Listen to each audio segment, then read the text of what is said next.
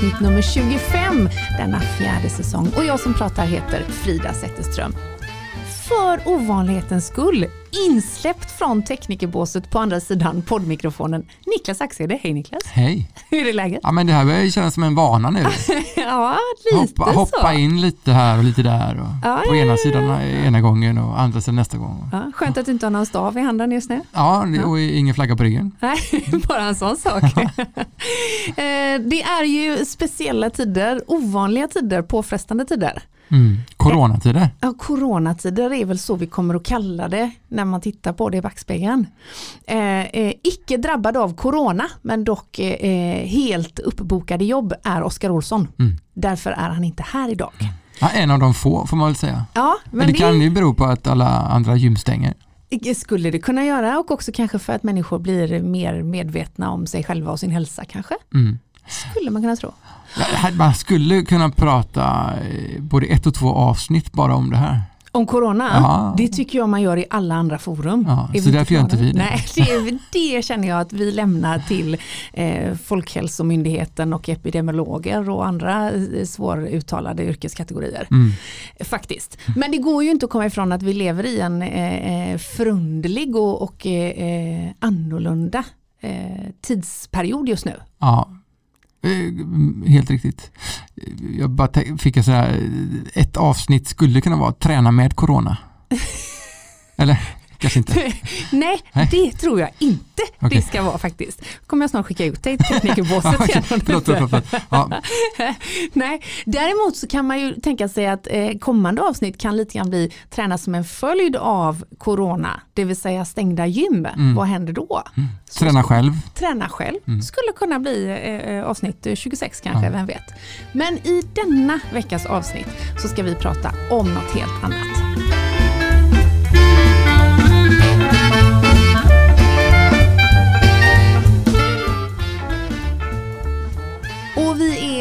Så himla glada att vi har med oss våran poddpartner. Stadium. Stadium, eh, som ju har butiker som eh, än så länge är öppna såklart, men de har ju framförallt en väldigt stark närvaro även digitalt.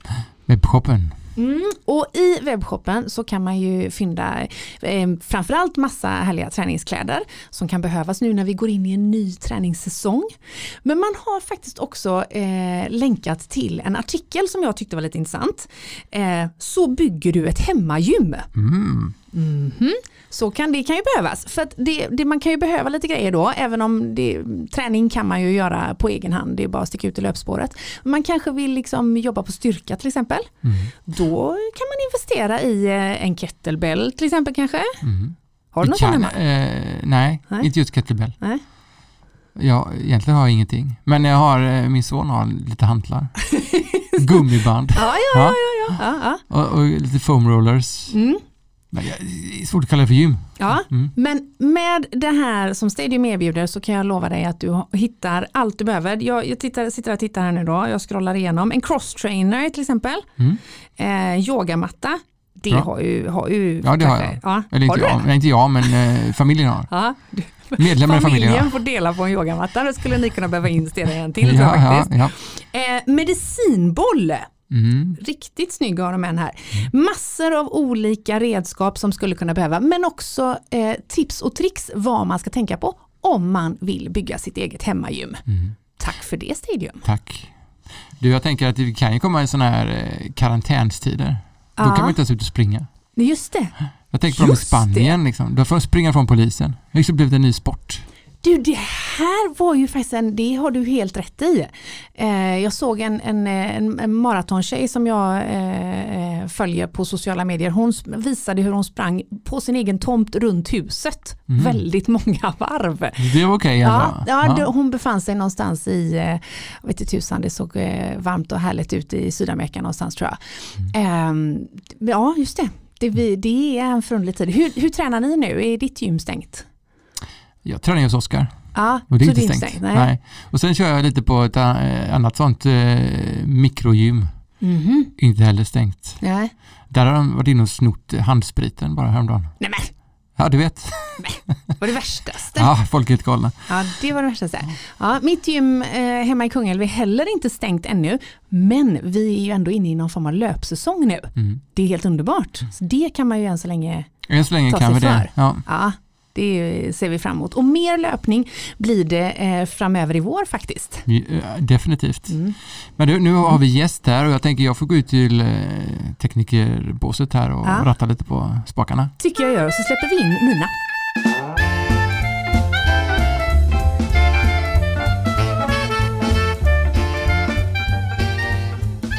Och då säger vi och hej och välkommen in i studion Nina Wolmesjö. Tack, kul att vara här. Det är så härligt att ha dig här. Hur är läget? Det är bara bra. Mm. Vi tog ju hand nu när du kom in. Ja, det, Blev det du lite känns helt okej. Ja, jag hade spritat mina innan. Mm. Och jag kommer direkt hemifrån och eh, jag hade också tvättat händerna. Ja. Det är ju speciella tider konstaterar jag Niklas precis innan. Mm, verkligen. Samtidigt tänker jag att du kommer från en miljö eh, i rollen som läkare och har jobbat i sjukvården länge där man kanske är lite mer van vid att liksom, så här, sprita händerna, det gör väl ni för jämnan tänker jag eller? Eh, absolut på jobbet men eh, jag håller inte på att sprita hemma, händerna hemma eller till vardags så. Men eh, verkligen på jobbet ja. Även ni har liksom eh, förändrat era rutiner nu hemma vid. Mm, ja, absolut. Och du är hemma nu mest eh, hela tiden, du är föräldraledig. Precis, Mm. så vi har en tio veckors hemma. En tio veckors! Ja, en liten Oh bebis. Mm. Så då får man vara lite extra försiktig också såklart. Såklart. Men Nina, du är ju inte här i Konditionspodden för att berätta om tio veckors, även om jag gärna vill höra allt om det sen. Utan därför att vi fick ett mejl från dig som verkligen väckte våran nyfikenhet. Berätta vad det var du kontaktade oss om. Eh, ja, men jag jobbar ju då som läkare inom eh, gynekologi och förlossning. Mm. Och ett eh, specialintresse jag har det är det här med kvinnors eh, hälsa, alltså kvinnor som idrottar och eh, hur det är kopplat till menstruation. Och så hade jag lyssnat på lite avsnitt i eran podd och även i andra träningspoddar där en del atleter då beskrev eh, alltså problem med skador, nedträning, stressfrakturer. Och eh, då tänkte jag att jag undrar eh, vad det är för menstruationsstatus på de här kvinnorna med de här skadorna och eh, jag undrar om gemene man är medvetna om att skador ofta är förknippade med energibrist och så tänkte jag att eh, det här skulle jag kunna komma och prata lite om. Och Nina, vad, vad är din egen träningsbakgrund? Ja, men jag är lite av en allätare när det kommer till konditionsidrott. Jag älskar uthållighetsträning. Okej. Eh, så att eh, längdskidåkning, eh, löpning, eh, mountainbike, landsvägscykling, swimrun. Eh, det mesta helt enkelt där man får svettas. Och är det så att du eh, tränar för att tävla eller vad? Ja, just nu så är jag ju eh, direkt efter en graviditet och förlossning men eh, vanligtvis brukar det bli några lopp per år och det kan variera lite var fokus ligger men eh, gärna något swimrun, eh, en klassiker, eh, ja Du, säger, du liksom slänger ur dig det som att det är bara något man stoppar i fickan. Bara. Det är ju en livsdröm för många. Och liksom eh, ge sig på en klassiker till exempel. Ja, men jag tänker att jag nog är så många av poddens lyssnare. Ehm, ja. Vad ser du fram emot att, ta tag i för form av träning framöver nu då när du eh, är tillbaka efter en graviditet? Ja, alltså nu i coronatider så är det ju mycket inställda lopp eh, och det kanske bara är bra för mig så jag får bygga upp min eh, kropp från början. Eh, men ehm, utanför Varberg så går det ett trevligt traillopp, Bockstens trailrun på so- i sommar så att eh, det hade varit någonting kanske. Eller eh, ett cykellopp. Ja, vi får se helt enkelt. Hur mycket tid skulle du säga att du lägger på träning i din vardag i, i vanliga fall? Eh, ja, men jag har i flera år tränat varje dag Ehm, och sen som det blir en timma eller eh, två timmar eller tre timmar det beror väl lite på och nu när man har fått barn så kommer säkert det eh, få göra att man anpassar sig. Mm. Härligt. Ja. Mm. Alltså vi är så tacksamma för både din kontakt och att du kunde ta dig tid. Eh, för det här är ju verkligen för många ett relativt outforskat ämne. Om man bara börjar i den änden, vad, hur tror du det eh, kan komma sig? Hur, är det, hur kommer det sig att vi vet eller pratar och uppmärksammar detta så lite som ändå är en ganska stor del av 50% av befolkningens liv? Ja, alltså just att prata om mens har väl alltid varit lite tabubelagt.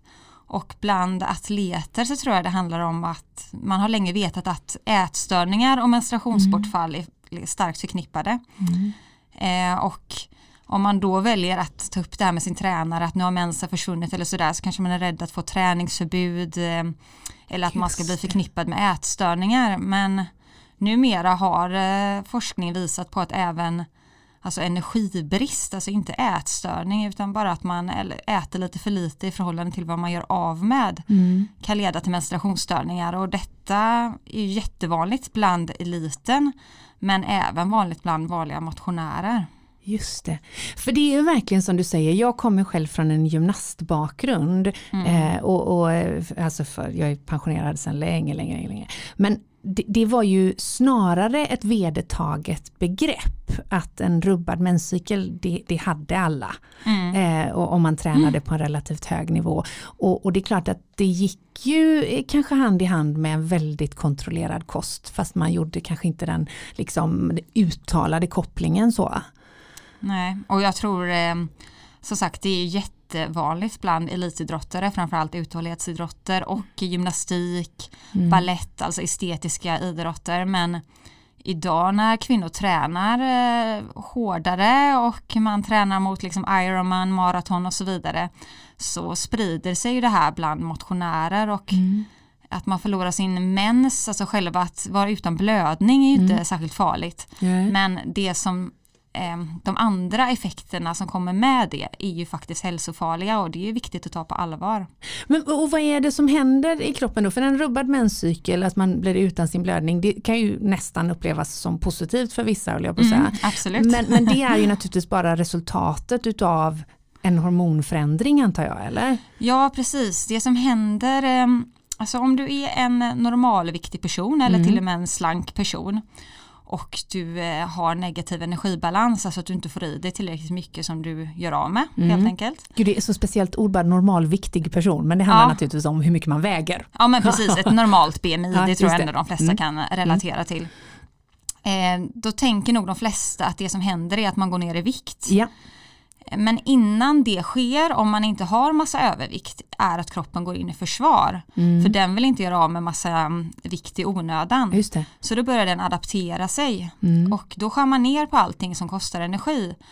Eh, och en sak som kostar energi om man är kvinna det är ju att ha menstruationscykel, att ha en blödning varje månad, att ha svängande hormonnivåer, att ha ägglossning. Det kostar ju såklart ja, kalorier. Så ja. kroppen är ju smart, då skär man ner på det.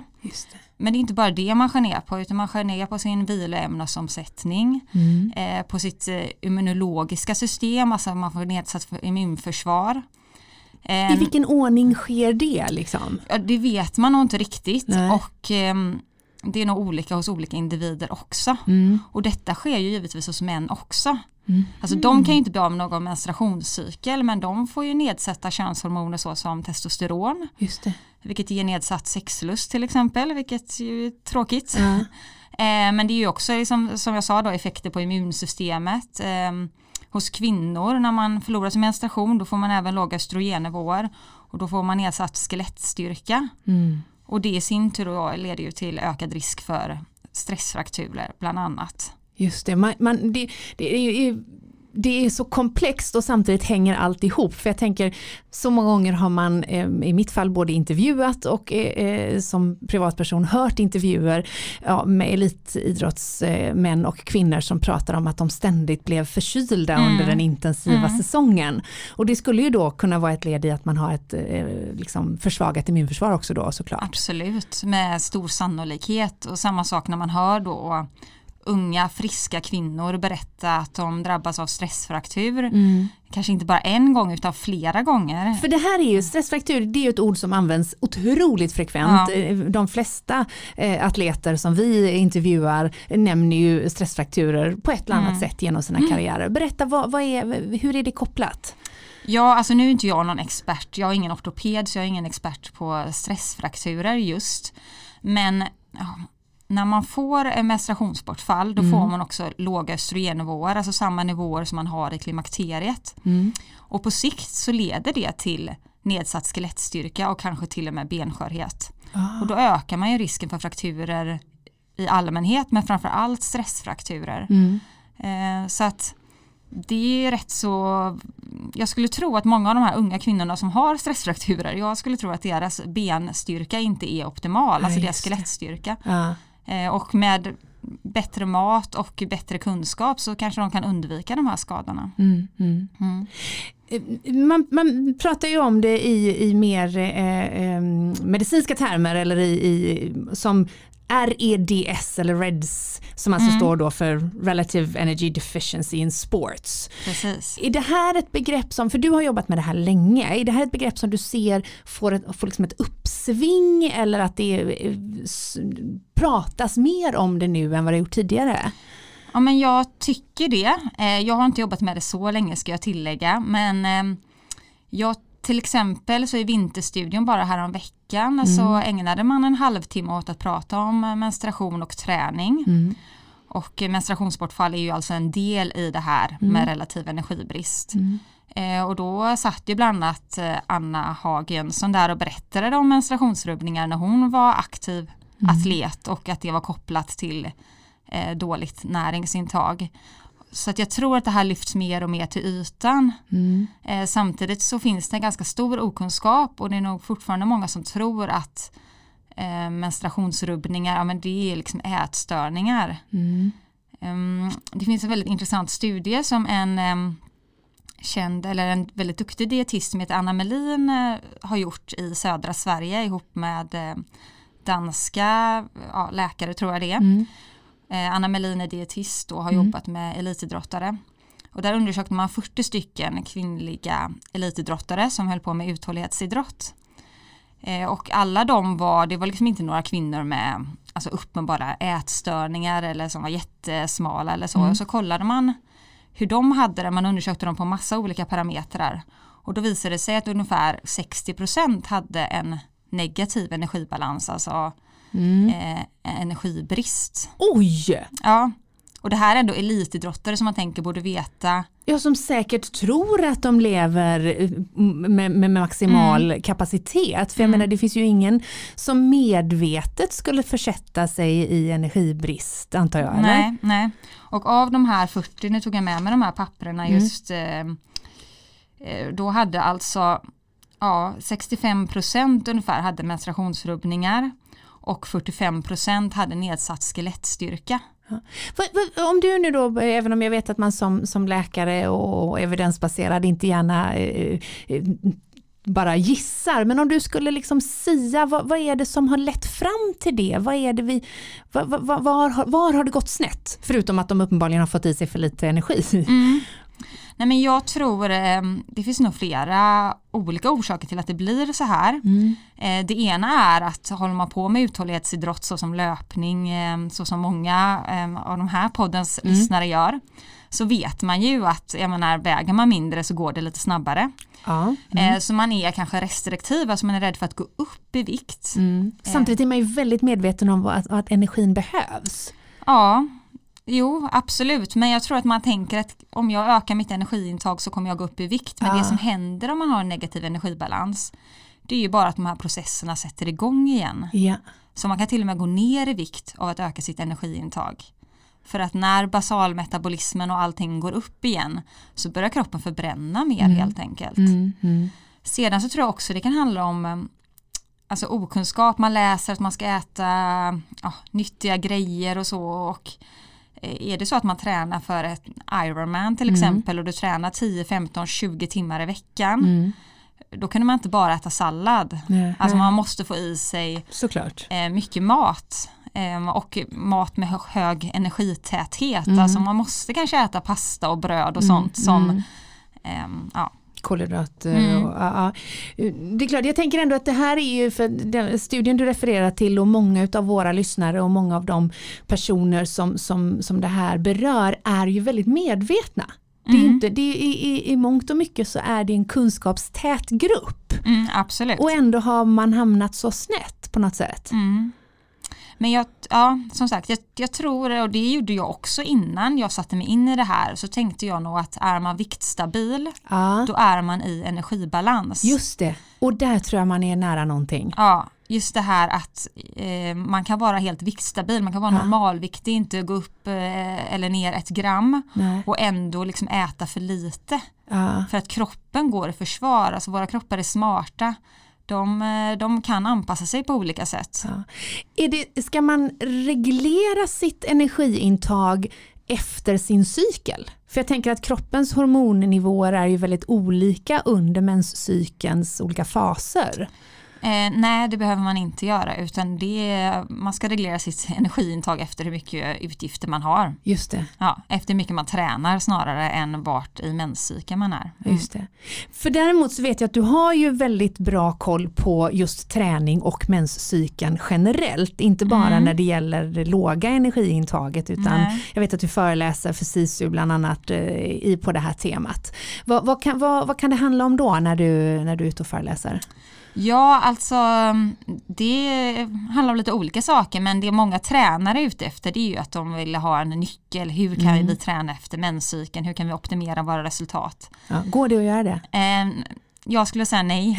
Eh, Rackarns. Ja, precis. Nej, men för enskilda individer så kan man nog hitta att eh, under olika delar av menscykeln så är jag, eh, presterar jag bättre och så vidare. Mm. Eh, Men av alla de forskningsstudier jag har läst så man kommer fram till olika resultat. Vissa kommer fram till att före mens eh, är det som sämst att träna och vissa säger att det är som sämst under själva menstruationen. Och, ja, så det verkar variera. Och eh, det har också att göra med när man är som mest benägen för skador. För några som är väldigt intresserade av det här det är då fotbolls, eh, fotbollstränare i och med att det är så mycket korsbandsskador i den gruppen. Eh, om det är någon viss del av menscykeln då man är mer benägen att drabbas av de här skadorna.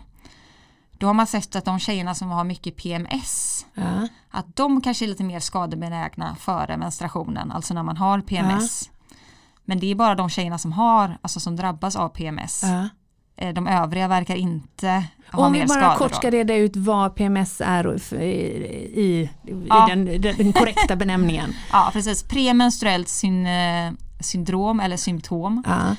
Eh, och det är alltså att man kan känna sig eh, ja, mest eh, humörpåverkan men även att man kan känna sig svullen och lite energilös och så eh, två veckor före mens. Just det.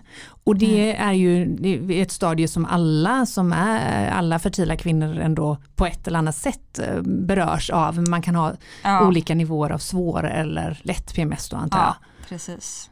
Mm. När, när, man, när man tittar på, på det här så jag, jag, jag får lite grann känslan av att det måste ju också skilja i ålder till exempel. Alltså, eller är, är, är det bara att när man har, har fått sin första menstruation så är det ända fram till klimakteriet så funkar kroppen likadant eller är det liksom varierar det här med, med, med ålder? Ja, men det är en jättebra fråga för att eh, det man vet det är att de första åren efter man har fått sin mens, alltså när man är ung, liksom, Mm. 16, 17, 18 år, Vilket ju ofta är en väldigt aktiv ålder Precis, också då för precis. elitsatsare. mm, då är man som extra känslig. Eh, förlorar man sin mens då så är den troligtvis svårare att få tillbaka. Mm. Och det är också så att när man är ung då bygger man fortfarande sitt skelett. Eh, det sker fortfarande saker i kroppen som är väldigt viktiga. Så att Mm. det är extra hälsofarligt att förlora sin menstruation då. Mm. Vad kan det få för effekter för övrigt eh, för att bli gravid senare i livet och liknande? Det vet man inte riktigt. Det finns inga bra långtidsstudier. Eh, när man väl får tillbaka sin menstruation Mm. så är det nog precis lika lätt eller svårt som för alla andra att bli gravid. Men det gäller ju att man ska kunna få tillbaka sin menstruation. Mm, Okej, så, men, så det är den första gruppen där då. Mm. Har man tittat liksom på, på vad som hände sen? Eh, inte mig veteligen har man inte delat upp det i ålder så men eh, man kan väl säga generellt sett att om man har negativ energibalans både som man och som kvinna, alltså att man under lång tid går runt och har de här försvarsmekanismerna i kroppen, ju längre tid det pågår ju mm. sämre är det. Och framförallt ur skeletthälsan, då blir ju inte benskör över en natt utan det tar ju kanske åratal av en mm. negativ energibalans. Mm. Eh, det är säkert också individuellt. Eh, men ju längre tid detta pågår ju sämre är det skulle jag vilja säga eh, generellt. Mm, mm. Mm. Vi gästades ju för ett antal veckor sedan eh, i avsnitt 11 närmare bestämt utav eh, Monica Björn, en träningsprofil från Göteborg som bland annat är specialist på yoga men massa andra träningsformer och hon har ju skrivit boken Stark genom klimakteriet eh, och var här och pratade bland annat om det. Eh, har, kommer ni in på när du pratar med, under dina föreläsningar och, och, och så med SISU, kommer ni in i, i klimakterieprat också? Eh, nej det gör vi inte för de flesta som eh, eh, som lyssnar på de föreläsningarna är väldigt unga. Just det. Eh, men det är ju ändå eh, också en målgrupp som jag jobbar med som mm. När jag jobbar just på kvinnokliniken. Och det man vet med klimakteriet är ju att det är superviktigt att träna. För att då förlorar ju man ju sin mens, det är ju mm. liksom definitionen ja, av att hamna i klimakteriet. Och då får man de här låga östrogennivåerna som Eh, kan leda till benskörhet så då är det ju extra viktigt att belasta skelettet för att motverka det. Mm, mm. Eh, och dessutom så har man sett att eh, träning lindrar klimakteriesymptomen så mm. de här vallningarna och mm. humörpåverkan och så kan lindras av träning så att, mm. att kvinnor mår bra av att träna det, är, det finns det inget mm. tvivel om. Nej, nej. Eh, jag vet att eh, det här är ju naturligtvis ett ämne som eh, till absolut största grad berör kvinnor eftersom mm. det är vi som, som lever med en, en menscykel. Men jag vet att du också pratar om att det, det finns ju de här alltså relative energy deficiency in sports syndrom och liknande det ser man också bland manliga idrottare. Mm, absolut, alltså de här adaptationerna mm. sker ju även hos män. De kan ju inte ta bort sin menscykel men Nej de får ju också en påverkan på hjärnan som styr våra könshormoner så att mm. de får lägre nivåer av testosteron. Mm. Och det påverkar ju eh, humöret och ehm, tävlingsinstinkten och sexlusten. Mm. Eh, men även de här immunologiska effekterna, att man lättare drar på sig infektioner. Eh, vilket man ju hör många, mm. framförallt elitidrottare, men idrottare i största allmänhet prata om. Mm. Så det är klart att män också påverkas. Och det kan ju vara svårt både för män och kvinnor att veta om man befinner sig i, i energibrist eller inte. Mm. Har vi hittat något sätt att mäta för att hitta rätt nivå? Liksom? Eh, förstår du vad jag är ute efter? Mm. Alltså för att Hur vet jag om jag ska äta mer eller inte? Liksom? Ja, exakt. Vilken knapp ska jag trycka på? Ja, för är man viktstabil så är det klart att det är jättesvårt att veta. Ja, ja ehm, precis. Och det, alltså ur forskningssammanhang, där vet man ju, där kan man ju mäta vil och metabolismen. Ja. Och det kan man ju även göra hos liksom elitidrottare som har den typen mm. av support runt omkring sig. Men det är det ganska få av våra lyssnare ja, som har. Precis, så, att, ja. för dig och mig, liksom gemene man, så kan man ju börja fundera lite. Ja. Blir jag lätt sjuk? Har jag till exempel magproblem? Det kan Just vara ett tecken på att man har energibrist. Eh, känner jag mig ofta frusen, trött, mm. seg i kroppen. Alltså mm. känner man att ja, men, det, jag kan kanske passa in på några av de här. Mm. Då kan man ju eh, försiktigt börja öka sitt energiintag. Mm. Och vad rekommenderar du att man ska, vad, vad, tar man till då? Vad är det man ska öka för någonting? Ja, det, det som passar en själv helt mm. enkelt. Jag tänker att man bara man börjar liksom sakta men säkert trappa upp sitt energiintag. Mm. Och går man inte upp i vikt då, nej men då kan man ju öka ännu mer. Mm. Och så kan man i princip göra det tills man börjar gå upp i vikt för då har man ju liksom slått i taket. Just det. Eh, men den här eh, dietisten jag pratade om, Anna Melin, hon berättade ju om att hon hade vissa idrottare som kunde liksom öka sitt energiintag med det dubbla. Oj! Innan de började gå upp i vikt. Så att, det är en enorm ja, det är enormt. Man tänker att det här är människor som också har väldigt bra koll mm. på det de stoppar i mm. sig. Alltså det här är ju liksom ja. Jag blev också Ja. väldigt, väldigt förvånad när jag hörde det och det är ju säkert ytterligheter. Ja, såklart. Men det finns nog en och annan som kan öka sitt energiintag ordentligt innan de faktiskt börjar gå upp i vikt. Mm, mm. För att så, så mycket kan kroppen anpassa sig. Mm, mm. Och tror du, alltså då än en gång, jag vet att du helst inte liksom siar och gissar, men om man nu säger att vi skulle komma till bukt med den här energibristen, skulle man då eh, på sikt komma till bukt även med menstruationsrubbningar eh, som ändå är ett eh, väldigt vedertaget fenomen för många elitidrottare? Ja. Alltså de menstruationsrubbningarna vi pratar om här Mm. det drabbar ju framför allt eh, konditionsidrottare, uthållighetsidrottare, estetiska idrotter. Mm. Eh, I den stora populationen är inte det här ett jättestort problem. Nej. När jag jobbar som gynekolog så är inte det här eh, det inte det vanligaste som jag möter utan eh, det är vanligare att ha menstruationsrubbningar av andra orsaker, till exempel Mm. PCOS, Vad är det? polycystiskt ovariesyndrom och det Ja, det behöver jag inte gå in på Nej, exakt nej. nu men det här är ju överrepresenterat bland andra idrotter där, som är mer styrkebetonade. Mhm, mm. Eh, så att man har ju tidigare gjort forskning eh, på OS-atleter på Karolinska i Stockholm Mm. och då har man sett att PCOS är den vanligaste orsaken till menstruationsrubbning. Mm, mm. Men då har man ju med andra typer av idrotter. Ja, just det. Så bland till exempel fotbollstjejer, handbollstjejer och ännu mer om vi börjar prata liksom diskus och kula Ja, och sådana ja, där sporter. Då kommer det här vara en vanligare orsak. Just det. Men jag tror ändå vi har ju en, en, en relativt eh, fokuserad grupp eh, som lyssnar. Verkligen. Som är just konditionsintresserade och där, där, där det upptar en ganska stor del av deras träning. Mm. Eh, där, där kan det verkligen finnas relevans i det här då. Absolut, det tror jag är vanligt. Alltså om man såg 65% av kvinnorna i den här studien. Mm.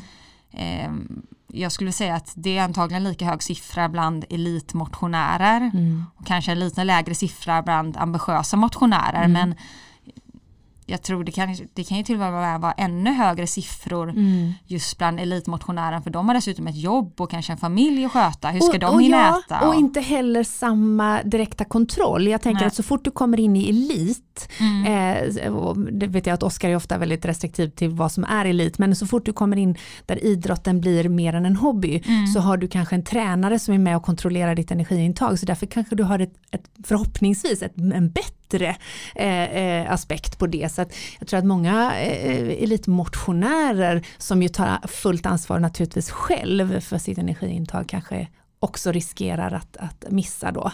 Absolut. Mm. Nina, det här var otroligt eh, spännande och jag känner att jag har lärt mig så mycket. Tack för det. 44 år gammal fick jag, koll, fick jag koll på delar om min egen hälsa. Hoppas att du som lyssnar också har fått med dig en hel del på vägen. Som vanligt får man hemskt gärna kommentera, ge oss ris och ros, kanske även frågor. Om vi får en massa frågor skickade till oss så kanske vi skickar dem vidare till dig Nina. Absolut, och om man undrar över eh, de här studierna jag pratar om och sådär så, så eh, har jag referenser om man eh, Ja, är, är sugen bra. på att läsa mer. Precis, och det är bara att ge oss en eh, vink eller skicka ett DM eh, på sociala medier. Oftast når man oss bäst på Facebook eller på Instagram där vi heter Konditionspodden. Det var allt vi hade att bjuda på för denna vecka. Tack så mycket Nina Wolmesjö. Tack. Och tack för att du lyssnade. Precis som vanligt produceras Konditionspodden av Fredag. Connect Brands with People.